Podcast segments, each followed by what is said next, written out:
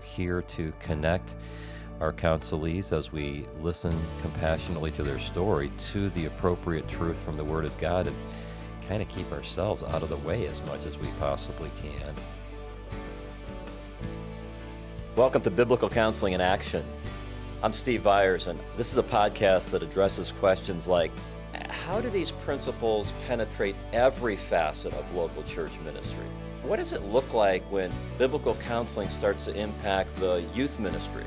or our ladies' Bible studies, or our men's ministries, or the way leaders function together, or the way decisions are made in the church.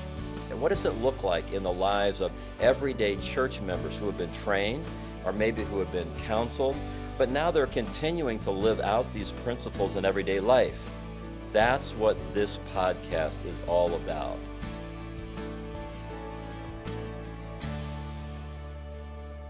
Welcome back to Biblical Counseling in Action. Today we have the privilege of talking to a dear friend of mine, Dr. Rob Green.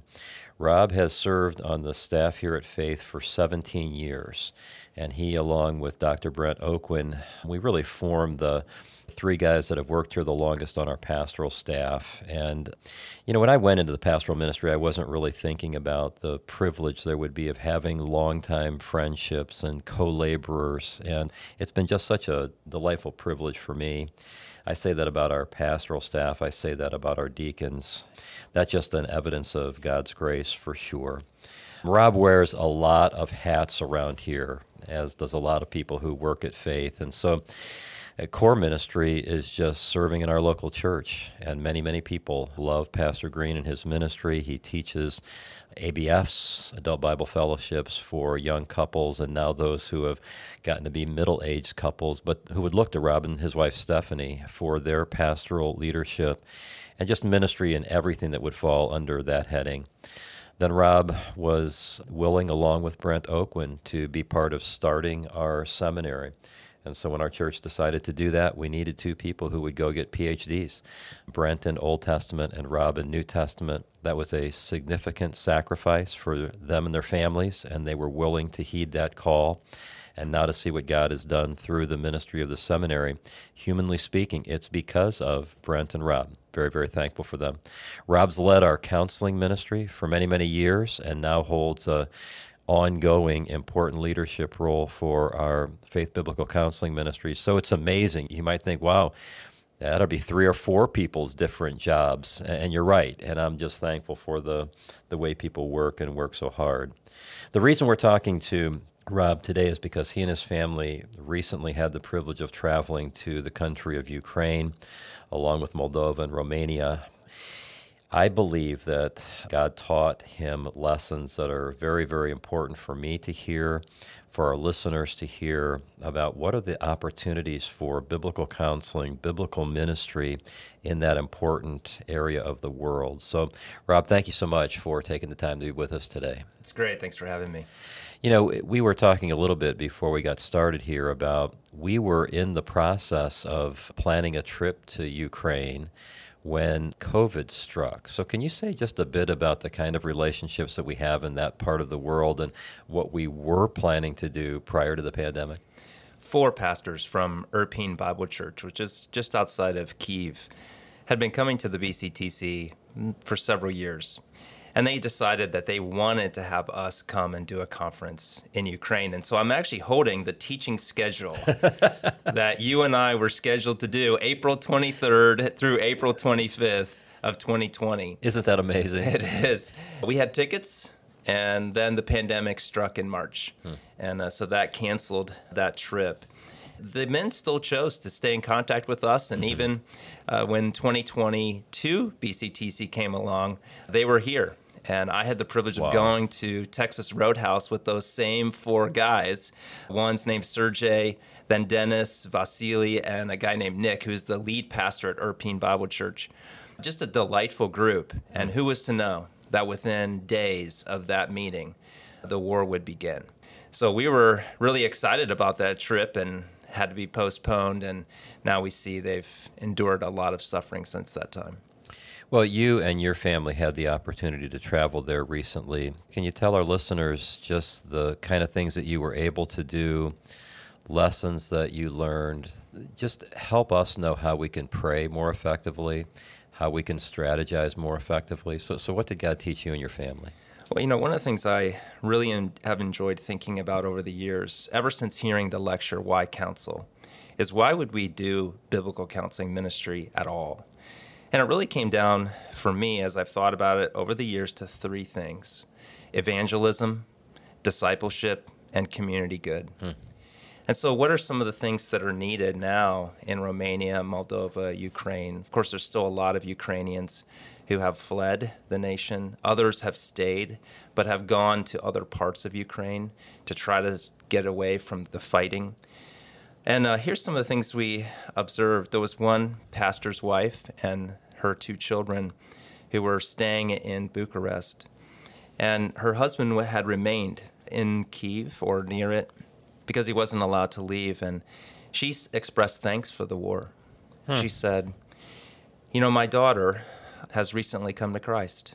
Wow. And it was as a result of the danger and the real threat to life hmm. that made her decide that it was no longer time to just be around biblical Christianity. It wasn't hmm. just time to learn something about the Bible, but to know Christ in a saving way. Hmm. And uh, I can appreciate that. Just a couple of months ago, I had the privilege of baptizing my own daughter, yep. who gave testimony that while she made a profession of faith when she was younger, uh, she doesn't believe she was converted until the threat of COVID had really struck her and she realized that maybe she didn't have a saving relationship with Christ and she repented and trusted him as her Lord and Savior. And so evangelism is huge. It's the needs are everywhere. What a great opportunity to just be reminded of the truth that oftentimes trials can be used by God for good to draw men and women to Himself. And you just told the story of two pastors' daughters, two different tragedies, trials, but were drawn to Christ as a result of that. Then d- discipleship, you know, biblical counseling over the years was known of, for addressing sin. But we've also been concerned about the needs of people and their hardships. And that was very clear in Romania, Moldova, and Ukraine. In fact, one story I'll just tell of three sisters. Uh, I didn't know this was a thing, but apparently there is a green card lottery, or there was. Huh. And uh, their brother won it. And so he got a ticket to the US and was essentially handed a green card the day he got off the plane and has lived in the States ever since. And these three sisters were coming to the US. They had all of the paperwork settled. They were going to come, but their flight was like February 26th. Wow. Two days after the war began. Hmm. So their flights, of course, were canceled. So they have fled to Romania and got in connection with our missionaries, Bill and Natty Tully, there, and have been in limbo ever since. Hmm. And so their desire was to come to the States, and yet God has seen fit to allow this additional waiting period and suffering to use that to try to grow them and mature them. Hmm. There's other situations like those actually in Ukraine. Uh, one had fled. He lives in a city called Kharkiv, and they've experienced incredible fighting.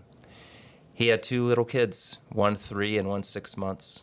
And so he was faced with the option do I stay and work in where I am, or do I flee and potentially keep my wife and children alive? Hmm. Just impossible choices. Oh, for sure. And it, was a good reminder that, you know, biblical counseling speaks to suffering. Hmm. And we have to use the word not only to address people's sin, but also to address their hardships and the fact that they can trust the Lord. Uh, while I was serving in Moldova, Natty Tully's father has been a leader in the southern mm-hmm. part of Moldova. You've been to some of those mm-hmm. churches mm-hmm. too. And uh, they have a passion for Christ. They have a true, genuine passion for Christ. And I remember as I was going, the most intimidating thing was what am I going to say to these pastors yeah. who suffer every day? Right.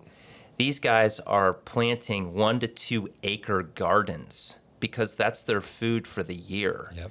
When you eat a chicken in Moldova, it was probably alive the day before. Mm. You know, it, it's not one of those that you picked yep. up frozen. Mm. Uh, this was fresh. And so it recognizes the hardship that they experience, and yet they're pastoring with joy. Hmm. They're watching young people leave because there are opportunities in other parts of Europe. So I was thinking, what could I possibly say? And I was reminded that Philippians chapter 1 tells us that joy comes from gospel partnership, and that's exactly what they're doing. Hmm. And so I had the privilege of communicating that you're not alone. We rejoice in the ministry with you. Hmm. And we want to encourage you to stay faithful to the gospel. And whenever we do, there's joy in that. And uh, so it was a great time of encouraging them, a great time of being encouraged as I watched them serve with joy sacrificially, even in the hardships of losing people that they train. You know, all of us, when we train somebody, we run the risk that God will move them somewhere else. But boy, it's hard when you see that over and over and over again. Yeah. You know, I've been in that situation of being asked to speak to a group of people and feeling like I'm the last guy in the room whose mouth ought to be going. But I've reconciled that in my heart by saying, well, but you're directing them to the Word of God. So your role here is just to be a channel to the truth of the Word of God. That's what they're here mm-hmm. to listen to. Our direction is being focused on heaven. And that's what even gives me the level of confidence necessarily to stand up and do what I've been asked to do. The exact same thing is true in the counseling room. How many times do we feel like, wow, this person has suffered so significantly? I have nothing in my background that would qualify me experientially to speak to this, yet that's not really the point in counseling. We're here to connect our counselees as we listen compassionately to their story to the appropriate truth from the Word of God and kind of keep ourselves out of the way as much as we possibly can. And that's what brings the level of confidence to any ministry situation that we have. One other, this is sort of tertiary to biblical counseling, but we hear about the ministry of presence. Mm-hmm. That also happened because some of the people didn't speak English, so I wasn't able to yeah. communicate with them directly. But there was something about being with them, not just hearing about their story, but being with them while they told their story. And so one a family had fled. They experienced incredible hardship. In fact, their son had been shot at and just missed. And his wife, his mother, this man's wife, was telling the story of what had happened. And it was being translated for us, but I could see out of the corner of my eye that her husband, so this would be the the patriarch of the family, mm. was just starting to quiver. I could see his hands start yep. to shake, and I glanced over at him. And the longer she talked, the more he began to lose it, and he just started weeping. And of course, I didn't have anything to say to him but it was the first time that I really felt there was a ministry of presence. I walked yeah. over to him and I just hugged him. And he grabbed me much harder than I was expecting him. I was almost thinking, you know, he's going to kind of shuck me off a little yeah. bit. It was the exact opposite. He just grabbed my hand and he held it uh, tightly. And it was just a ministry of presence to him that mm. somebody else cared to hear his story and cared to know that this was happening the son, who was the one who was shot at, actually gave us uh, pieces of bomb fragments hmm. that had occurred, had blown up near their home, which he had kept as souvenirs. Wow. And uh, we said, "Hey, th- those are yours." He said, "Oh, I got plenty more." you know, that's a wow. that's a powerful reminder the importance of presence, and we had a couple of members of our electronic communications team on the trip with you, so they took a lot of pictures, shot a lot of video, and in the sovereignty of God, one of our guys took a picture of the story you just told, and you were able to talk to our pastors and deacons last night about that and show some of those pictures, including that one. That was a really powerful, powerful story. I think that happens in counseling too. And I remember back when I was doing my doctoral work a long, long time ago at Westminster, and I had to have 800 supervised hours of counseling as part of my doctoral work. And my uh, supervisor was a pretty tough guy, which is exactly what I needed. And I remember he said once to me, you're uncomfortable with silence in the counseling room. And his point was you would rather make a B minus or a C minus statement to keep the conversation going as opposed to just pausing, which would acknowledge to everybody in the room you're not exactly sure what to say. You don't have all of the answers, but at least you're willing to be there and try to find it out as you go together to the throne of grace. And, and he was exactly right about that that, which is a point of pride in my heart and life that I would rather fill the silence with anything as opposed to somebody thinking, well, maybe he doesn't know exactly what to say or what to do in this moment. And so I've tried to learn the important place of pausing in the counseling room, acknowledging that I don't know, acknowledging we just need to pray and ask for God's help. But I do believe that a counselee is impacted by the fact that you're willing to be in the same room and you're willing to at least try together. It's also funny when you talk about when you're in different cultures and it's just so frustrating when you can't communicate directly, just to somebody from the church casually or just in any kind of a conversation. You can communicate a lot via your eyes. You can communicate a lot with your smile. You can communicate a lot with your hands. I've had some dear people who were convinced if they shouted their language louder, that somehow that would overcome the language barrier. so, you know, here I am in a room, I'm shouting English, they're shouting Spanish or Portuguese or whatever, and, and then you just, it dawns on you, you know, this isn't going to work. and then it makes you long for heaven. And it makes you long for the day when all of that suffering is behind us and we're able to communicate directly and freely, and we're able to be with our Savior who died on the cross to make all of that suffering manageable in this life and disappear in the next. So, as you think about ways that we can be praying, I'm thinking especially of Christians in the United States or from other countries who are not part of the war but might pick up this podcast. How can we be praying for our brothers and sisters in that part of the world? First of all, is to pray that the war would end and that they would have the freedom to rebuild what has been destroyed. But until that day comes, that they would use the suffering, the hardship, in order to present the gospel. On the other end of the spectrum, from that pastor's daughter, somebody was witnessing to a Ukrainian who had fled the nation. And they responded with, We were the ones who were attacked. Hmm. In other words, it was almost as if there was no sin in their life at all. And so, therefore, they don't need to get right with God. Hmm.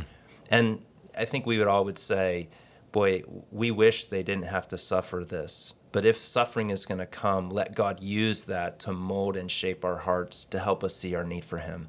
So I think that would be the most important prayer. The second prayer request is for the opportunities for the future. You know, I hope that we can go back and do this conference yeah, right here. Absolutely. I mean, we got it all ready to absolutely. go, right? I mean, the notes are ready. all we have to do is get on a plane and get there. And uh, so, God willing, we'll be able to do that. In Romania, I had the privilege of teaching a seminary class. They canceled classes. I didn't know this till the day before, but they canceled classes so that they could give me a two hour slot to talk about whatever I wanted. Wow. And so I decided to talk about biblical counseling. Hmm. And when I did, the president of the seminary actually stayed for the entire lecture. I had no idea he was going to do that. And then afterwards, we met, and he said, You know, we need more of this in our seminary, and we need more of this in our churches. Because they're faced with how do we care for the refugees? They're faced with how do they care for their own people? Mm-hmm. They're faced with their own trials and difficulties and hardships and suffering. And so they're looking for ways to make an inroad, to do something about that. So I think that's a second thing. A third thing is wisdom for people as they have the opportunities. The needs are everywhere. Mm-hmm. There isn't a way to just cut all that need off. There's a great need. And everyone has to decide in their own heart how they can be a part of meeting that need, whether it's a financial gift, whether it's going and serving with some missionaries like we did. We had the privilege of being with Bill and Natty Tully. They've been missionaries as part of our church for 20 years. And uh, they've been doing some great work, not only in Romania, but also with the Ukrainian refugees. And then I also think for many of them, the families are faced with some incredible hardships. What do I decide to do? Yep. Do I go back to Ukraine or do I stay where I am? One sign was really powerful to me. We were in Moldova at the time, and it was a bank, and it gave exchange rates on this corner. And you could see if you had a euro, what it was worth in Moldovan lei, and if you had a Romanian lei, what it was worth, and if you had a US dollar, what it was worth.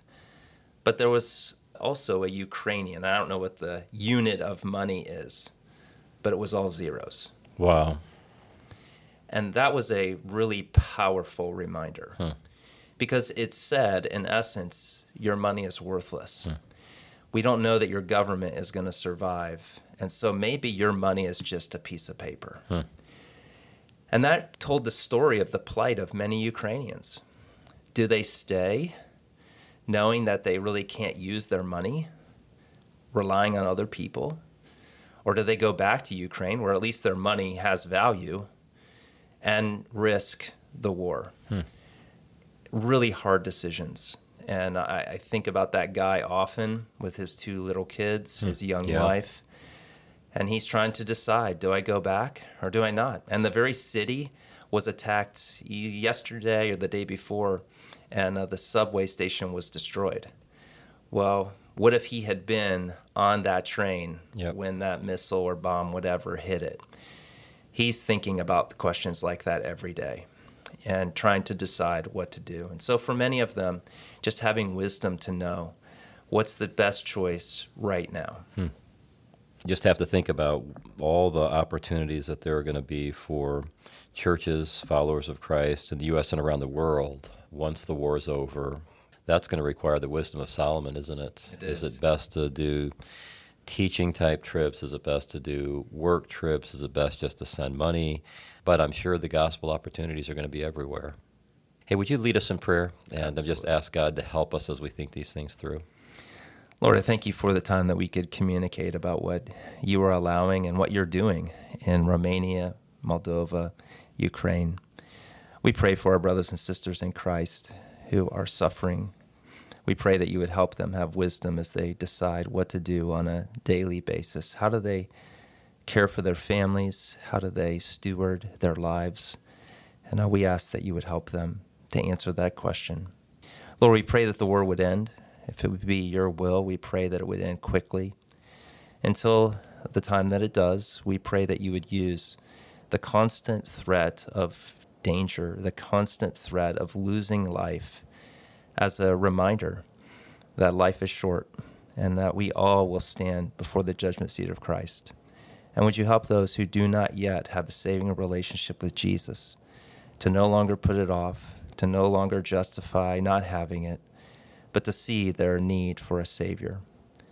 Lord, we pray for the missionaries who are serving at the ground forces, even many uh, missionaries who were serving in Ukraine who have had to flee and are now faced with ministry decisions. Do they start something in Ukrainian or Russian where they are? Do they return to the States? Do they try to go back into Ukraine and serve anyway? difficult decisions for uh, our missionaries. And so we ask that you would give them wisdom as they think all of that through. Lord, we pray for the future and the opportunities to come. We pray that you would give us wisdom as we decide what we can do now and maybe what opportunities could come in the future. So we thank you for our time. We thank you that Christ came, lived perfectly, died, was buried, rose again, has ascended, and is now returning. And so we look forward to the day when you will make all things right. And until then, we pray you'd help us to serve you with our heart, our soul, our mind, and our strength. In Christ's name, amen. Hey, Rob, on behalf of our church family, thank you and your family for your willingness to go. That was a big sacrifice to take a trip like that and to kind of be our eyes and ears and now to be able to come back at all sorts of forums and make these reports and educate us on how we can best serve the Lord regarding our friends in Eastern Europe. So thank you very much for your time today. Thank you so much. You can check out more about our ministry at faithlafayette.org. Or if you're interested in receiving biblical counseling training, go to faithlafayette.org slash conferences. Uh, You can find these presentations wherever you normally access your podcasts, and you could really help us just to get the word out by telling your friends on social media that these presentations are going to be available. Now, our hope and our prayer is that this podcast honors the Lord and is a blessing to you.